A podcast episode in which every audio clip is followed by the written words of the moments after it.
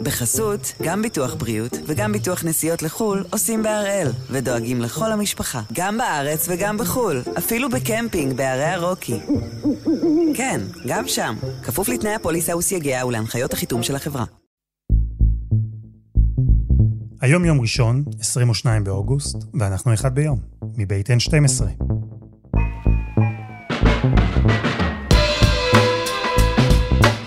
אני אלעד שמחיוף, ואנחנו כאן כדי להבין טוב יותר מה קורה סביבנו, סיפור אחד ביום, כל יום.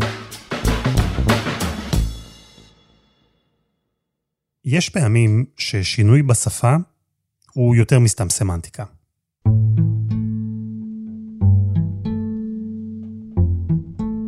בעבר למשל היו משתמשים במונחים זונות וקליינטים, אבל זה כבר לא המצב. היום המונחים המקובלים הם נשים או אנשים בזנות וצרכני זנות או זנאים. זה לא רק עניין של שפה, זה עניין של תפיסה. והשינוי הזה, באיך שישראל תופסת את תעשיית הזנות, הגיע לשיא עם חוק שנכנס לתוקף לפני שנה. חוק איסור צריכת זנות. זה חוק שאמור היה לשנות לגמרי את המציאות, לעזור לאנשים בזנות, להפוך צרכני זנות לעבריינים. אז הפעם, כששנה חלפה, אנחנו בודקים אם המציאות של הזנות בישראל באמת השתנתה, באמת השתפרה. או שהמצב נשאר כמו שהיה למשל לפני שלושים שנה, כשליאת אלעזר הייתה במעגל הזנות. זה תהליך כזה, זה מין ילדה כזאת של טרמפים ששוכבת עם כל מי ש... לוקח אותה טרמפ, ילדת רחוב כזאת, שישנה אצל גברים זרים. מפה לשם, ככה מישהו הציע לי לעשות את זה הרבה כסף, אמר יש מלא מכוני עיסוי, אז הלכתי לאיזה מכון עיסוי ומשם זה התגלגל. נקודת המפנה בתהליך הזה שעברה ליאת, קרתה כשהייתה בת שמונה עשרה. אז היא נכנסה לזנות, אז הפכה לאדם אחר, אדם שלמעשה היא תהיה במשך יותר מ-חמש עשרה השנים הבאות. צריך להגיע למצב שהביטחון העצמי שלך ממש נופל לקרקע, ממש שאתה מרגיש את עצמך אפס לגמרי, ורק, ואז אפשר בקלות ליפול לזה. היא עבדה בבתי בושת, אבל את עיקר התקופה העבירה ברחובות. בימים מסוימים, ימים טובים, כמו שהיא מגדירה את זה, הגיעו לליאת יותר מ-שלושים גברים ביום. הם ממש מהירים, זאת אומרת, זה לא התאלסות באבהבים, זה ציק צ'ק, הדברים האלה קוראים, זה לפעמים שתי דקות עם אחד, אז כן, זה אחד אחרי השני, זה, אבל זה לא, לא שמים לב לזה. אתה אוטומט כזה, עוד אחד ועוד אחד ועוד אחד. לא חושב על כלום, פשוט עושים את זה וזהו. חייבים להיות בחוסר מודעות בשביל להיות מסוגלים לעשות את זה. אני תוהה ליאת עם חוסר המודעות הזה, הניתוק הזה. זה רק מנגנון טבעי, או שהיו גם עזרים חיצוניים, סמים, לדוגמה? עד כמה זה דבר נפוץ עבור נשים בזנות? בוא לומר שאני הייתי מהבודדות שלא, שלא השתמשו ב... סמים קשים. זה, זה מין מעגל כזה. את צריכה אירוין בשביל הזנות, ואת צריכה את הזנות בשביל האירוין, ואז זה מין מעגל כזה, שבסוף נגמר לו טוב, כי רוב האנשים שאני הכרתי פשוט מתו. מתים במקצוע הזה מאוד מהר. מאוד מהר. תספרי לי קצת על הגברים שמגיעים. יש איזה פרופיל מסוים, או שזה באמת יכול להיות כל אחד? וואלה, זה יכול להיות כל אחד, כל אחד. אנשים שכאילו ברחוב, שאפילו לא באים באוטו, לבין אנשים שבאים במרצדס ולוקחים אותי לאיזה מלון מפואר בלא יודעת איפה. אם אלה גברים נורמליים, אז זה בסדר. זאת אומרת, יכולתי לעבור את היום בסדר, אבל אם נופלים על איזה אחד שבא, נגיד, אחד פעם, היה חוטף תיקים, ואחד פעם היה, אה, היה מישהו שהיה שובר את השיניים למי שהייתה עולה איתו, והפחד הגדול זה היה מה, מהפסיכופטים האלה שמסתובבים שם. כאלה שחוטפים וכאלה שעונסים, ו... והיו המון, המון. זה סכנת נפשות לעבוד בדבר הזה ברחוב. פשוט סכנה. ואל מול כל האנשים האלה, מישהו שמר עליכן, או שאתן בעצם הייתן אמורות להתמודד לבד עם המציאות הזו? לבד, לבד, לבד. אנחנו היינו שומרות על עצמנו. והמשטרה, משטרה זה... הם לא היו מגינים עלינו כמו שמגיע לנו. ממש לא. היו הרבה מקרים שלא נפקו צאתי, ממש הרבה. זאת אומרת, זה, זה היה הרכילות היומיומית. ההיא נאנסה או נפקו צאתי, את ההיא חטפו פעמיים, ההיא שברו לה את כל העצמות. ואיפה המשטרה, היא לא, לא עושה הרבה, לא עושה הרבה. לנשים רגילות, בוא לומר, היא יותר מתייחסת ברצינות, היא יותר התייחסה ברצינות מאשר אלינו.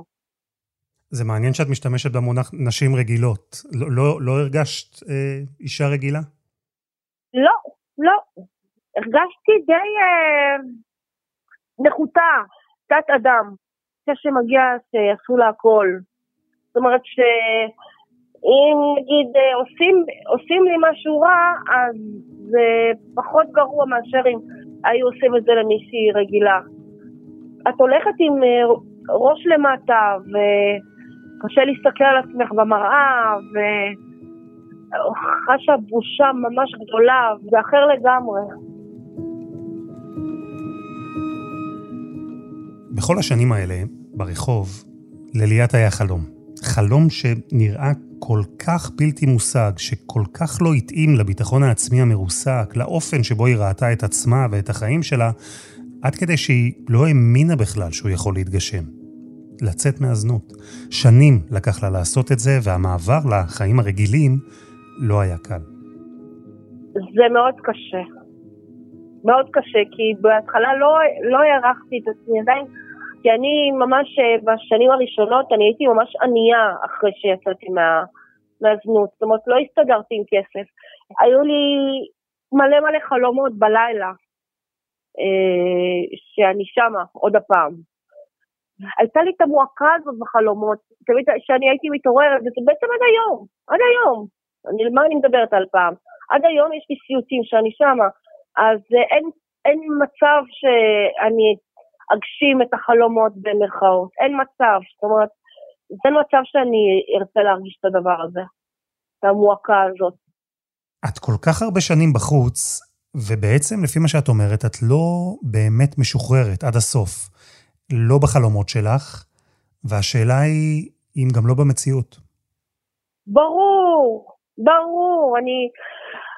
אה, תסלח לי מזה שאתה גבר, כן, אבל... דברים הם, הם נורא נורא מגעילים אותי, זאת אומרת, אם אני הולכת ברחוב, אני צריכה לך, כאילו, אז אני, ובא מולי גבר, אני, זה, זה אוטומט, זה על אוטומט, אני עוברת לצד השני, זאת אומרת, אם, אם עומד לפניי בתור מישהו גבר, אני, אני, אני תמיד משתדלת להתרחק מהעם הזה, כאילו, כמה שיותר לתפוס מרחק, כי יש את הגול הבסיסי הזה כלפיו. וזה משהו שאני לא שולטת בו, זה לא שאני בוחרת בזה, זה, זה משהו שכבר מובנה אצלי במוח, זה לא משהו שאני יכולה אה, להפסיק אותו. זה, אני מאמינה שאני אחיה עם זה עד, עד סוף החיים. את כתבת לאחרונה ספר, נערות עובדות באלף, והספר הזה מספר על החוויות שלך ושל נשים שפגשת במהלך השנים, את מדברת על נשים שקופות, כאלו שהרגישו שכולם מסתכלים עליהם, אבל שאף אחד לא באמת רואה אותן. ואני תוהה ליד, כשאת עשית את הדרך החוצה מהזנות, המדינה עזרה לך? או שאת כל המסע הקשה הזה בעצם נאלצת לעשות לבד? אז בתקופה שלי לא היה את הדבר הזה. אבל היום יש כל כך הרבה מענים, ו... וכל מיני אוסטלים, וכל מיני דירות, דירות חירום, ואז אז לא היה את זה. ואני מאוד שמחה שיש את החוק הזה. ליאת, תודה רבה ששיתפת אותנו. תודה לך.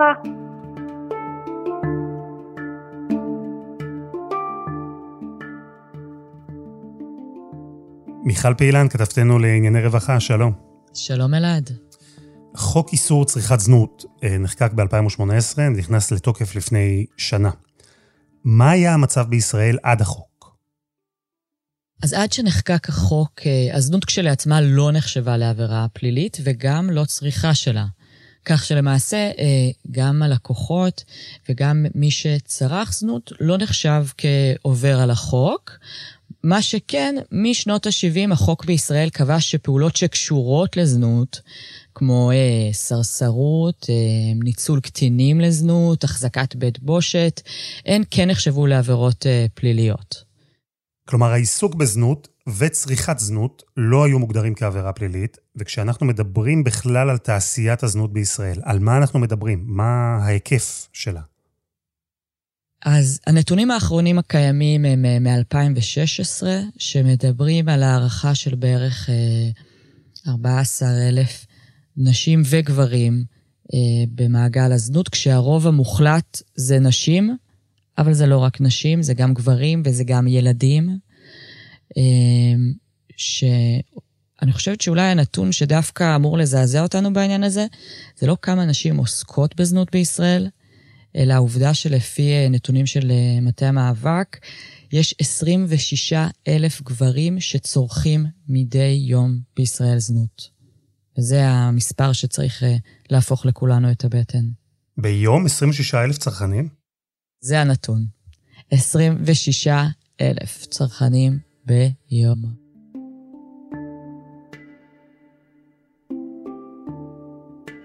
אז זהו, שאחרי שנים שבהן המדינה בעצם אמרה שרק הסרסורים, סחורי הנשים, הם העבריינים, אז עכשיו יש שינוי קונספציה, וגם צרכני הזנות הופכים להיות עבריינים על פי החוק. מה זה אומר? מה העונש שאמור לקבל צרכן זנות?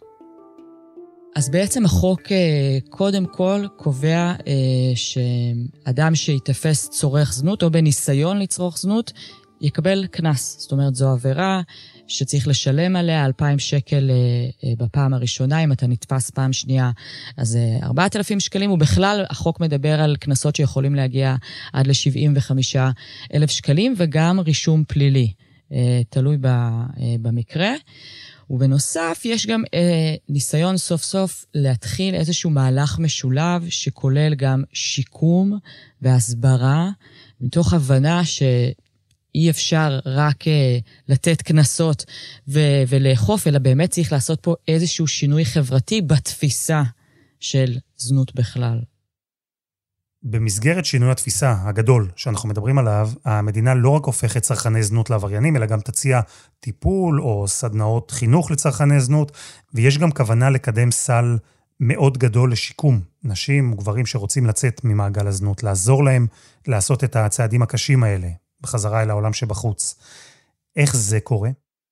אז ההחלטה הייתה להקצות תשעים מיליון שקלים, לכל מיני דברים, בין השאר למשל, הקמה של דירות חירום לנשים, הקמה של הוסטלים שיקומיים, הקמה של הוסטלים יהודיים, נגיד, לטרנסג'נדרים, הגדלה של מספר העובדים הסוציאליים המטפלים בקהילה, היה דיבורים יפים גם על תוכנית חינוכית במשרד החינוך, ותוכנית לאיתור קטינים במעגל הזנות במשרד החינוך, דיברו על מתן קצבת נכות לנשים שיוצאות ממעגל הזנות, אלו דברים שעל הנייר הם, הם באמת חשובים ומשמעותיים, אם רוצים לעשות איזשהו שינוי חברתי, ובאמת להצליח להוציא את הנשים האלה מהמעגל המאוד מאוד מאוד מאוד קשה לצאת ממנו של מעגל הזנות. בסוף העניין בחוק הזה, שבאמת יש פה אמירה מוסרית. באה מדינת ישראל ואומרת, צרכן זנות הוא עבריין, וכך גם נתייחס אליו, וכך גם החברה צריכה להתייחס אליו. ובעצם מה שהיה עד היום, שהלכו תמיד מסביב, אומרים באופן גלוי, זו עבירה על החוק.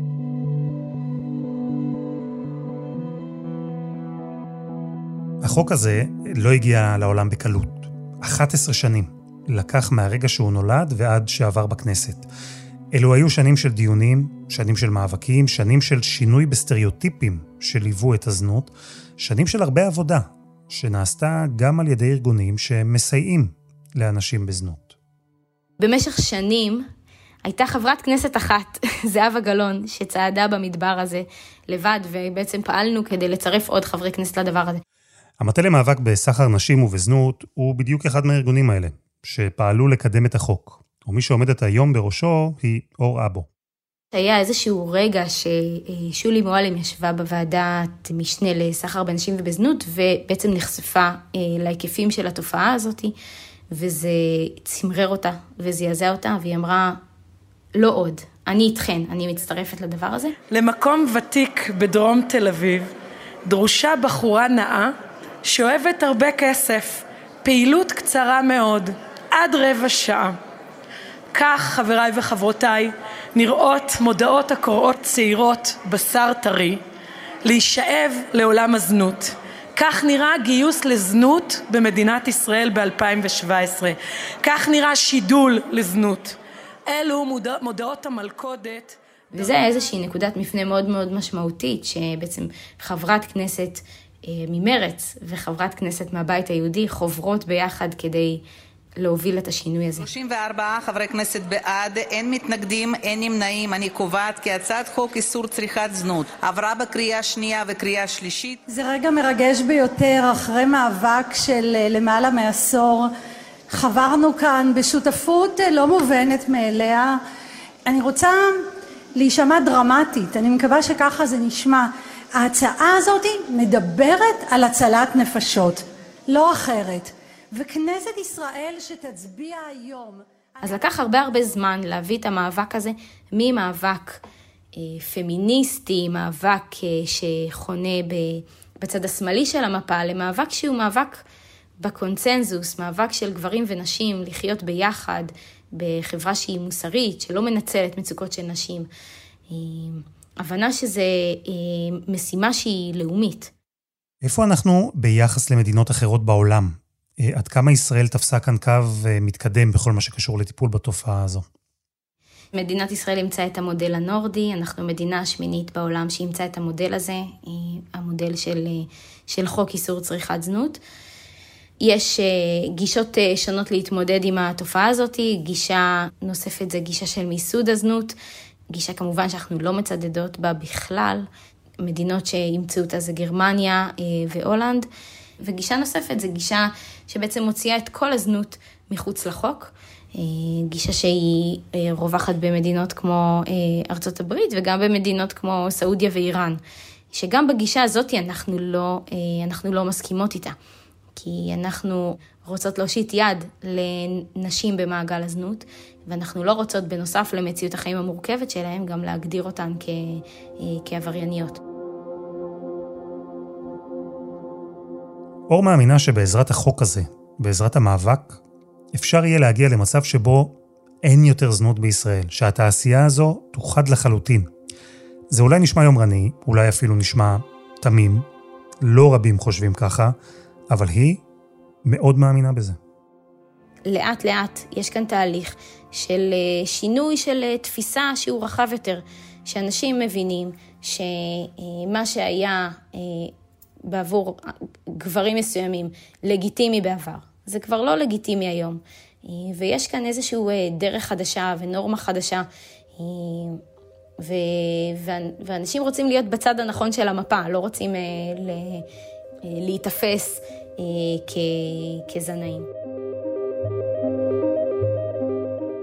חסות אחת וממש מיד חוזרים.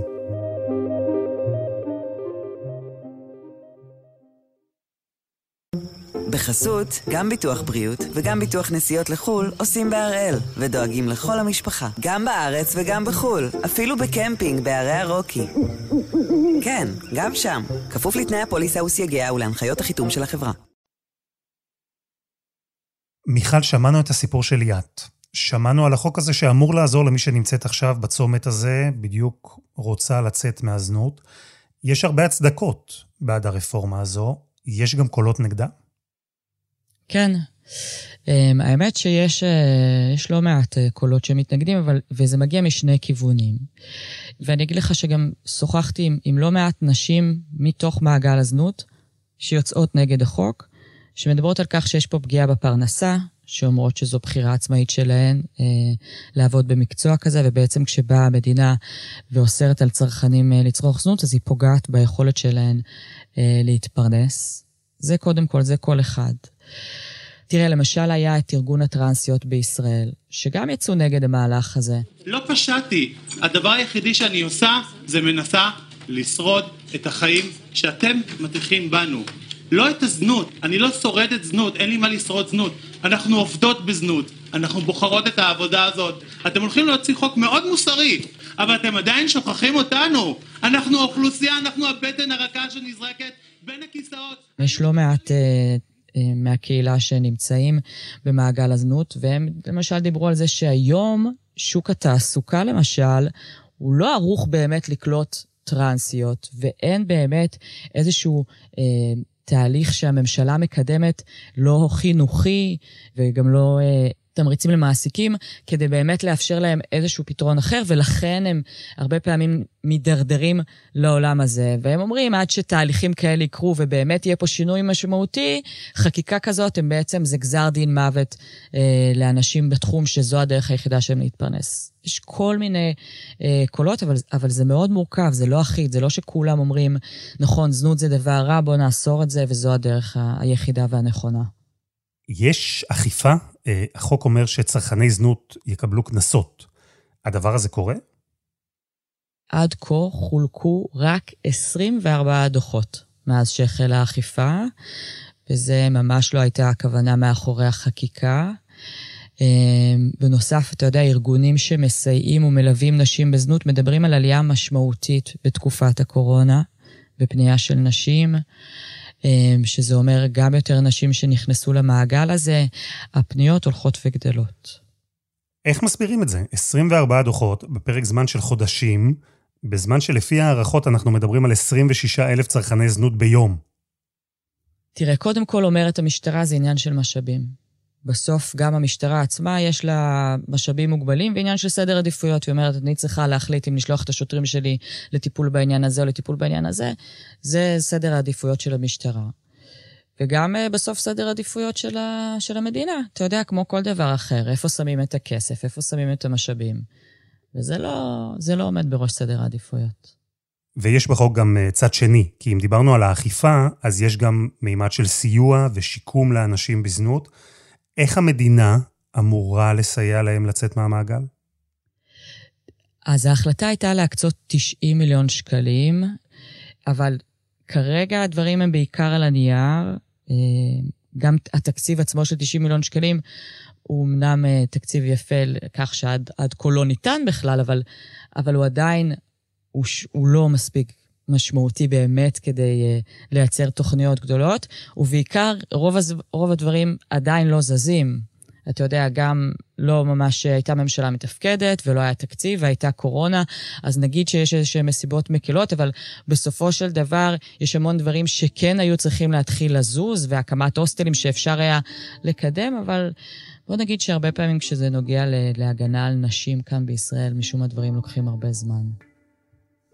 אז אם אני מבין נכון, יש חוק מאוד מקיף, מאוד מפורט, נכנס לתוקף לפני שנה, כבר חצי שנה שאמורים לאכוף אותו, אבל מתוך עשרים ושישה אלף צרכני זנות ביום, לפי הערכות, בחצי שנה חילקו עשרים וארבעה דוחות, ומתוך תשעים מיליון שקלים שאמורים ללכת לסיוע ושיקום, הכסף הזה ברובו נשאר על הנייר. ואחרי שאמרנו את כל זה, יודעים כרגע בכלל אם לחוק הייתה איזושהי השפעה בשטח?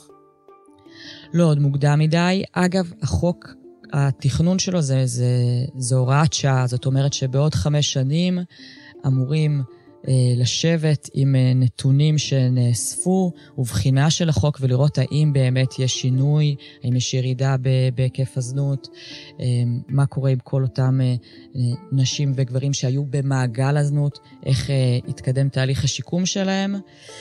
אני מציעה לך אלעד, בוא ניפגש בעוד חמש שנים לפודקאסט הזה. אני בספק גדול אם זה יקרה, אבל לא יודעת, אולי אני פסימית. אם אנחנו רוצים שיהיה פה איזשהו שינוי אמיתי עבור אנשים האלה, צריך לתת להם גב אמיתי כדי לצאת מהמעגל הכמעט בלתי אפשרי הזה. זה אומר השלמת השכלה, זה אומר עזרה בדיור, זה אומר סיוע בתעסוקה, זה אומר ליווי פסיכולוגי, ותוך כדי שאני אומרת לך את הדברים האלה, זה נשמע לי כמעט על גבול הבלתי אפשרי שמדינת ישראל באמת תעשה את זה עבור נשים בזנות שנתפסות בתחתית השרשרת, אבל זה השינוי האמיתי שהייתי רוצה לראות כאן במדינה.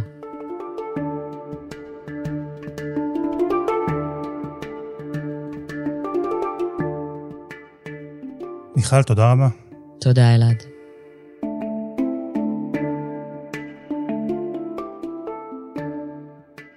וזה היה אחד ביום, של אן שתים עשרה.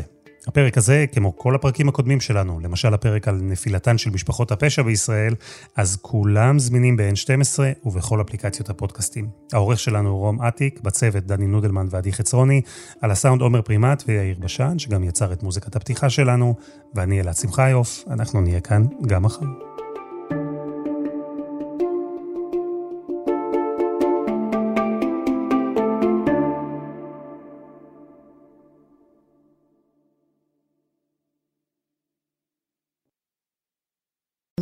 בחסות, גם ביטוח בריאות וגם ביטוח נסיעות לחול עושים בהראל ודואגים לכל המשפחה, גם בארץ וגם בחול, אפילו בקמפינג בערי הרוקי. כן, גם שם, כפוף לתנאי הפוליסה וסייגיה ולהנחיות החיתום של החברה.